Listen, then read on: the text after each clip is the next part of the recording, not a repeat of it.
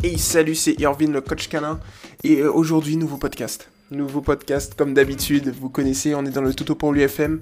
Il est actuellement 16h30, enfin 16h27, j'arrondis à 16h30. On est aujourd'hui le 21 décembre 2019. Euh, il fait beau dehors, il fait beau, il y a beaucoup de voitures, il y a beaucoup de trafic, il y a beaucoup d'animation, c'est plutôt cool, c'est simple, c'est sympa, c'est tranquille. Et aujourd'hui, nouveau podcast, euh, tranquillou, tranquillou avec Léonidas qui a une nouvelle requête euh, à nous proposer, une nouvelle question euh, assez intéressante. Et euh, bon, Léonidas, on le présente plus, hein. on le présente plus, on connaît, c'est le top du top comme d'habitude.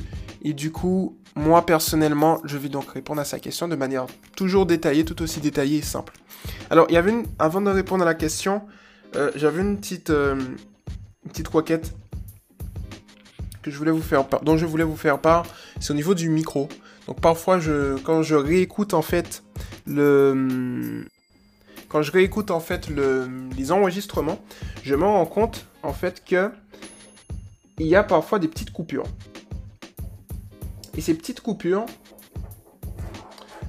sont un peu embêtantes. Donc du coup, ça, ça va pas durer longtemps. C'est des petites coupures, petites saccades. Mais pour le, je dirais, le, le bien-être du podcast, c'est beaucoup plus intéressant d'avoir quand même, je dirais, un petit podcast sans coupure pour améliorer la qualité. Donc ça, ça viendra puisque je vais justement me fournir d'un micro bientôt, donc il n'y aura pas de souci là-dessus. Donc ce sera plutôt cool. Ok, donc du coup, en fait, ce qui va se passer ici dans ce podcast, je vais lire le, podcast de Leonidas. Parfois, je note en même temps, du coup, des, des points importants. Donc, du coup, je vais lire le podcast de Leonidas on va voir ce qu'on va y répondre. Donc, je le rappelle, lorsque je lis un podcast, lorsque je lis un post plutôt, euh, non un podcast, lorsque je lis un post, c'est en live, c'est-à-dire je le découvre avec vous. Donc j'y réponds avec vous. C'est ça la particularité de mes podcasts, c'est que je ne prépare rien en fait. J'ai envie de dire que c'est tout aussi bien en fait de, faire ça comme ça, comme je le dis, c'est aux conférence. Mais de l'autre côté, ça permet euh, d'avoir une, une, vraie relation, une vraie proximité avec vous. C'est ce que je veux en fait. Ça permet de tester la personne. Ça permet de savoir si ce que je dis, si je suis authentique, si je m'y connais, si je connais mon sujet. Parce qu'il y a beaucoup de personnes sur YouTube qui vont pas forcément connaître leur sujet, mais il suffit de 2-3 cuts sur YouTube et on passe pour un expert. Là, véritablement, on voit si la personne est véritablement un expert dans son domaine, si elle sait euh, de quoi elle parle. Donc, le savoir de quoi elle parle, c'est quoi? C'est est-ce que euh, elle bégaye ou bien est-ce qu'elle cherche ses mots, est-ce qu'elle mâche ses mots, est-ce que lorsqu'elle parle, elle connaît bien son sujet ou bien elle cherche ses mots, etc. C'est ça en fait. Pour le coup, quand je me réécoute, je vois que je maîtrise, je vois que ça, passe bien, je vois que le feeling passe bien. Vous, de votre côté, vous voyez que le feeling passe bien, qu'il y a une maîtrise aussi, donc c'est plutôt cool. Et c'est ça en fait, c'est une relation à deux niveaux. C'est-à-dire que moi, je donne, vous, vous donnez en même temps, vous recevez en même temps, moi je reçois. Enfin, c'est, c'est un bel échange et je trouve qu'on a une belle communauté et on va l'amener très très très très loin en 2020 et dans les années à venir, donc c'est plutôt cool quoi. Bien, ok, donc du coup on va lire directement le petit post de Léonidas qui est donc le suivant. Les chiens qui se roulent ou mangent des excréments, on en parle ou pas? Pourquoi, font-ils ça? C'est vraiment dégoûtant, écœurant, Burke. Je ne sais pas si cela s'apprend, mais s'il y a des solutions, astuces pour éviter ça, je suis preneur. À vos coach, merci. Alors pour le coup, euh, c'est une question assez intéressante. Euh, parce que en gros, on va parler d'un aspect euh, psychologique de la chose. C'est-à-dire que lorsqu'on a... C'est surtout les chiots qui vont faire ça en fait. Euh, au début, on va avoir un chiot qui va découvrir son environnement. Et lorsque le chiot découvre son environnement, qu'est-ce qu'il fait? Il va toucher à tout. Donc il va toucher euh, aux excréments, forcément. Il va toucher aux mains des humains, il va toucher aux cailloux, il va, il va même les manger. Il va manger beaucoup de choses parce qu'il va découvrir. Tout comme l'être humain, je dirais, le bébé découvre avec ses mains et sa bouche, à défaut, le chien, il va découvrir tout simplement avec sa bouche directement. Et donc, quand il fait ça, en fait, euh, c'est de la, ce qu'on appelle de la coprophagie. De la coprophagie, c'est quoi? Ben, C'est tout simplement le fait de manger son caca. Donc le chien fait de la coprophagie. Alors, euh, ça existe aussi chez les humains. Je ne sais pas qui, mais ça existe chez les humains, croyez-moi. voilà. Euh, On a aussi une autre chose qui est présente chez le chiot qui s'appelle le pica. Et le pica, c'est le fait ben, tout simplement de manger tout et n'importe quoi, notamment les choses qui ne sont pas comestibles au final. Voilà. Donc au final, euh, ce qui se passe, c'est que pica ou coprophagie, c'est deux comportements qui sont, pour l'instant en tout cas, euh, normaux chez le, chez le chiot, mais qui deviennent par contre de vraies maladies chez le chien adulte. Donc, pourquoi euh, ils font ça? Alors tout simplement, comme je te l'ai dit, quand ils sont chiots, pour découvrir leur environnement, mais de l'autre côté, parce que le caca chez le chien, en fait, c'est quelque chose de très délicieux. Pour le chien, le caca, c'est rien de, il y a rien de ragoûtant dans le caca pour le chien. C'est, il kiffe, il kiffe sa, il kiffe sa vie, il kiffe sa vie. Donc, du coup, euh, que ce soit pour se rouler ou que ce soit pour manger dedans, il s'en fout. Pour lui, c'est quelque chose de très, très, que c'est ce terme-là, très appétant. Voilà. Donc, en partant de ce postulat, euh, il n'y a pas de souci pour lui. Par contre, il y a un souci pour le chien. Euh, pas pour lui. Il y a un souci pour l'homme. Il n'y a pas de souci pour le chien, mais il y a un souci pour l'homme, en fait. Euh, donc, effectivement, c'est assez dégoûtant pour l'homme, mais très délicieux pour le chien. Malheureusement. Malheureusement pour, pour le référent affectif. Alors, pour le coup, comme je l'ai dit, quand, quand c'est un chiot, il n'y a pas de souci. Ça roule, quoi. C'est-à-dire qu'au bout de quelques mois, euh, lorsque le chiot va rentrer dans l'âge, euh, dans l'adolescence, j'ai envie de dire, il aura plus véritablement euh, ce comportement. Par contre, il faut lui apprendre justement le refus d'appât. Donc le refus d'appât, je vais le noter aussi, refus. Comme ça, on va, on va avoir tout. On aura le refus d'appât qui va tout simplement lui dire, ben, s'il est en train de manger le caca de, de, ses congénères ou son propre caca, eh bien, on va tout simplement lui dire tu laisses et le féliciter lorsque c'est bon. Ce qui se passe, c'est que si on lui dit tu laisses pendant qu'il est en train de manger le caca, il va faire le lien entre le tu laisses et le caca. Donc du coup, lorsqu'on va le récompenser du fait d'avoir laissé, il saura que lorsqu'il verra un caca à l'avenir, il va préférer ne pas le toucher pour avoir sa récompense. Et si c'est un chien adulte qui a le souci, on adopte également la méthode du refus d'appât. De toutes les manières, un caca, ça flotte pas dans l'air. Donc c'est toujours au sol. Jusque-là, tout le monde me suit. Donc du coup, il n'y a que le refus d'appât et le fait du tu laisses ou tu lâches qui va permettre au chien justement de ne pas toucher au caca. Voilà. Donc là, il n'y aura pas de souci. De l'autre côté, à un autre niveau, si on a un bon rappel, mais également un tu laisses ou un tu lâches qui est bien appris, que ce soit en laisse ou en liberté, il n'y aura, pas le souci, il n'y aura pas lieu. C'est-à-dire que le chien va nous écouter, il n'y aura pas de problème. Donc, en ce sens, on est bien, quoi. On est bien. Il faut juste travailler avec la répétition. Tout va bien tourner. Donc, c'est comme ça qu'on va apprendre au chiot petit à petit, même si c'est comportement naturel pour le chiot. Si on lui apprend très jeune le tu et le refus d'appât, notamment pour lorsqu'il euh, il, fait de la coprophagie ou du pica, step by step, donc étape par étape, quand il va grandir, d'une part, même si ce comportement va disparaître naturellement, au moins on est sûr, on a une couche en plus de renforcement qui va justement permettre à l'individu d'être tranquille, permettre au référent affectif d'être tranquille et permettre au chien d'être tranquille. Donc comme ça, on est tranquille. On a un au cas où qui est bien. Ensuite, euh, pour le chien adulte, c'est la même chose. La seule différence entre le chien adulte et je dirais, le, le chiot, c'est que le chien adulte va prendre un peu plus de temps à assimiler ce tu laisses et ce tu lâches, en d'autres termes, le refus d'appât.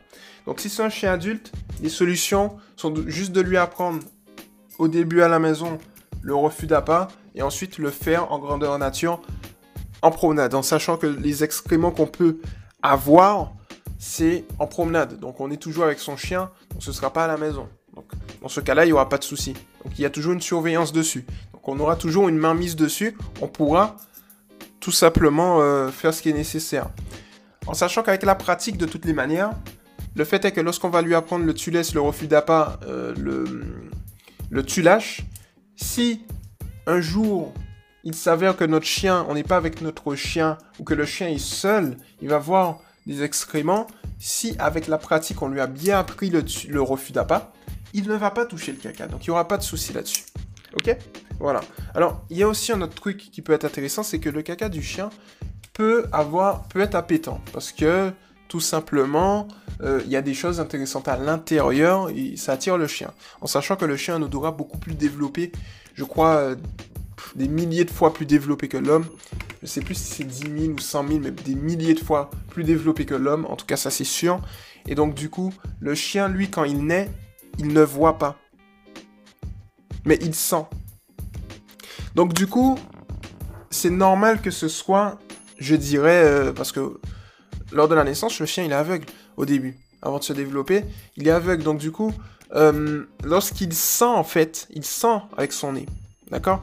Donc du coup, ce qui se passe, c'est qu'il va développer des aptitudes beaucoup plus développées que l'homme. Donc c'est logique. Donc ce qu'on va sentir dans le caca, c'est pas la même chose que lui, il va sentir. C'est pour ça que il y a certains, certaines personnes qui disent, oui, de mettre à l'intérieur des croquettes du chien euh, un produit pour rendre les excréments peu appétants et comme ça il va pas revenir. Mais pour moi, euh, je pense que c'est régler la situation non pas en profondeur mais en surface. Voilà, donc moi je conseille pas cette technique. Je pense que le refus d'appel est une technique tout aussi bien et qui a beaucoup plus de bienfaits. Voilà, tout simplement. Parce que de toutes les manières, ok, le chien va plus manger les excréments par rapport à ça, mais il va réorienter son comportement vers d'autres excréments, d'autres choses euh, peu, à, peu, enfin dégueulasses pour nous les hommes, mais pas dégueulasses pour lui, donc ça va générer des problèmes. Donc autant régler la situation, on fait un refus d'appât, on lui apprend que le fait de manger ça, c'est pas bon. Et ensuite, petit à petit, on, règle la situation, tout simplement. Voilà. Euh, est-ce que j'ai fait le tour? Ouais, je pense que j'ai fait le tour pour le coup. Donc voilà, euh, est-ce que ça s'apprend? Ben, pour le coup, Léonidas, oui, avec le refus d'appât. Et il n'y a pas de souci là-dessus. Donc je regarde une dernière fois les notes que j'ai prises, qui sont un peu saccadées. Euh, non, il n'y a aucun problème là-dessus. Je crois que j'ai fait le tour dessus. Et je crois que j'ai répondu à ta question. Donc c'est des points euh, qui sont assez importants. Ah si, ouais. Il y a un autre point important que je dois parler sur les chiens qui mangent les excréments, c'est lors des, de la propreté. Lorsqu'on a un chien qui a, qui, on essaye d'avoir un chien qui est propre, ce qui se passe, c'est que le chien peut parfois manger ses excréments devant nous ou euh, lors de nos, absences. Ce qui se passe, c'est comme on l'a vu, pour nous, pour lui, le chien c'est pas les, excréments, c'est pas quelque chose de dégueulasse. Donc ce qui va se passer, c'est que le chien peut manger ses excréments à la maison lorsqu'il est chiot. Je parle d'un chiot. Pourquoi le chiot mange ses excréments à la maison? Tout simplement parce que si vous venez et que vous ayez pris, surtout lorsque vous prenez votre chien sur le fait, votre chiot sous le fait, ou lorsque vous rentrez et que vous voyez des excréments dans la maison, si vous faites l'erreur de taper votre chiot, ce qui va se passer, c'est qu'il aura une mauvaise expérience du fait d'avoir fait dans la maison. Et il va faire un lien de cause à effet entre le fait qu'il y ait ses excréments dans la maison et le fait qu'il a passé un mauvais quart d'heure. Donc ce qui va se passer à ce moment-là, c'est tout simple, c'est qu'il va se dire, tiens, il y a des excréments dans la maison, j'ai eu une mauvaise réprimande, un mauvais passage, un mauvais événement, j'ai été frappé. Moi, je ne veux plus ça à l'avenir. Qu'est-ce qu'il va faire? Ce qu'il va faire est tout simple, c'est qu'il va manger ses excréments pour éviter d'avoir une nouvelle réprimande. Donc ça, il faut l'éviter. C'est pour ça qu'il ne faut surtout pas adopter une méthode traditionnelle basée sur la contrainte et la punition, notamment lors de la propreté. Et je sais comment l'apprentissage de la propreté, pour beaucoup de personnes, euh, est vraiment, en tout cas pour le chien, vraiment violent et atroce. Il faut véritablement éviter. Et donc du coup, avoir euh, une attitude véritablement positive. On ignore lorsque le chien fait et lorsqu'on le prend sur. Lorsque le chien fait lors des absences, on rentre, on ignore. Lorsqu'on prend le chien sur le fait, on recadre. Et pour recadrer, c'est tout simple. On prend le chien dans ses bras. Donc ça a un effet de coupure. Il va, ça va couper le chien. Et ensuite, on l'amène dans son aire de propreté. Et à ce moment-là, il refait à ce niveau. Si on peut pas l'amener dans son aire de propreté parce qu'on habite au, au 20e étage, on prend le temps de l'amener quand même dans son aire de propreté. Donc, euh, Là, c'était juste pour montrer que pour ceux qui disent qu'ils n'ont pas le temps, vous avez le temps. Si par contre votre aire de propreté est un peu éloignée, eh bien, vous trouvez une aire de propreté intermédiaire. Vous voyez? Euh, Il y a toujours un petit endroit où vous pourrez euh, l'amener faire ses besoins. Quand on parle d'aire de propreté, c'est pas un parc de 10 000 hectares, c'est à côté quoi. C'est vraiment à côté, dans la rue, à côté, là où il peut être plus assujetti à faire ses besoins que à l'intérieur. Et donc du coup, ça peut être la petite ruelle à côté, vous ramassez, il n'y a pas de souci. Voilà, ça peut être un petit bosquet. Vous trouvez un petit bosquet, il y a de la végétation. Euh, un petit bosquet, un petit arbre, et bim, on y va. Donc, vous n'avez pas véritablement besoin, notamment à la campagne, il n'y a pas de souci.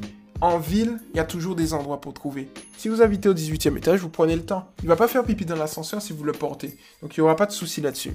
Donc, vous prenez le temps et vous n'aurez pas de souci euh, à ce moment-là. Après, vous faites comme le podcast que j'ai donné, comme les vidéos et les tips que j'ai donnés, et notamment les, les conseils que je donne sur le groupe Facebook, vous n'aurez pas de soucis à l'avenir. C'est-à-dire que ça va rouler, ça va tourner tranquillement et euh, votre chien sera propre euh, au bout de 6-7 mois. Il n'y aura pas de souci lorsqu'il sera se retenir, vous demanderez la permission et euh, il n'y aura pas de problème, ça va tourner tout seul. je crois que j'ai fait le tour là-dessus, donc c'était vraiment ça que je voulais dire aussi. Et je pense que j'ai répondu au mieux du mieux à ce podcast de Léonidas. Donc voilà, il est 16h46. On est samedi 21 décembre 2019 et euh, bah, bientôt 2020. Hein. Hein, on attend patiemment 2020, tranquillou. Donc c'est plutôt cool, donc voilà. Donc n'hésitez pas à venir vous abonner à Toutou pour lui TV, à Toutou pour lui FM, au groupe Facebook Toutou pour lui, éducation positive pour les chiens officiel Toutou pour lui. Et puis, euh,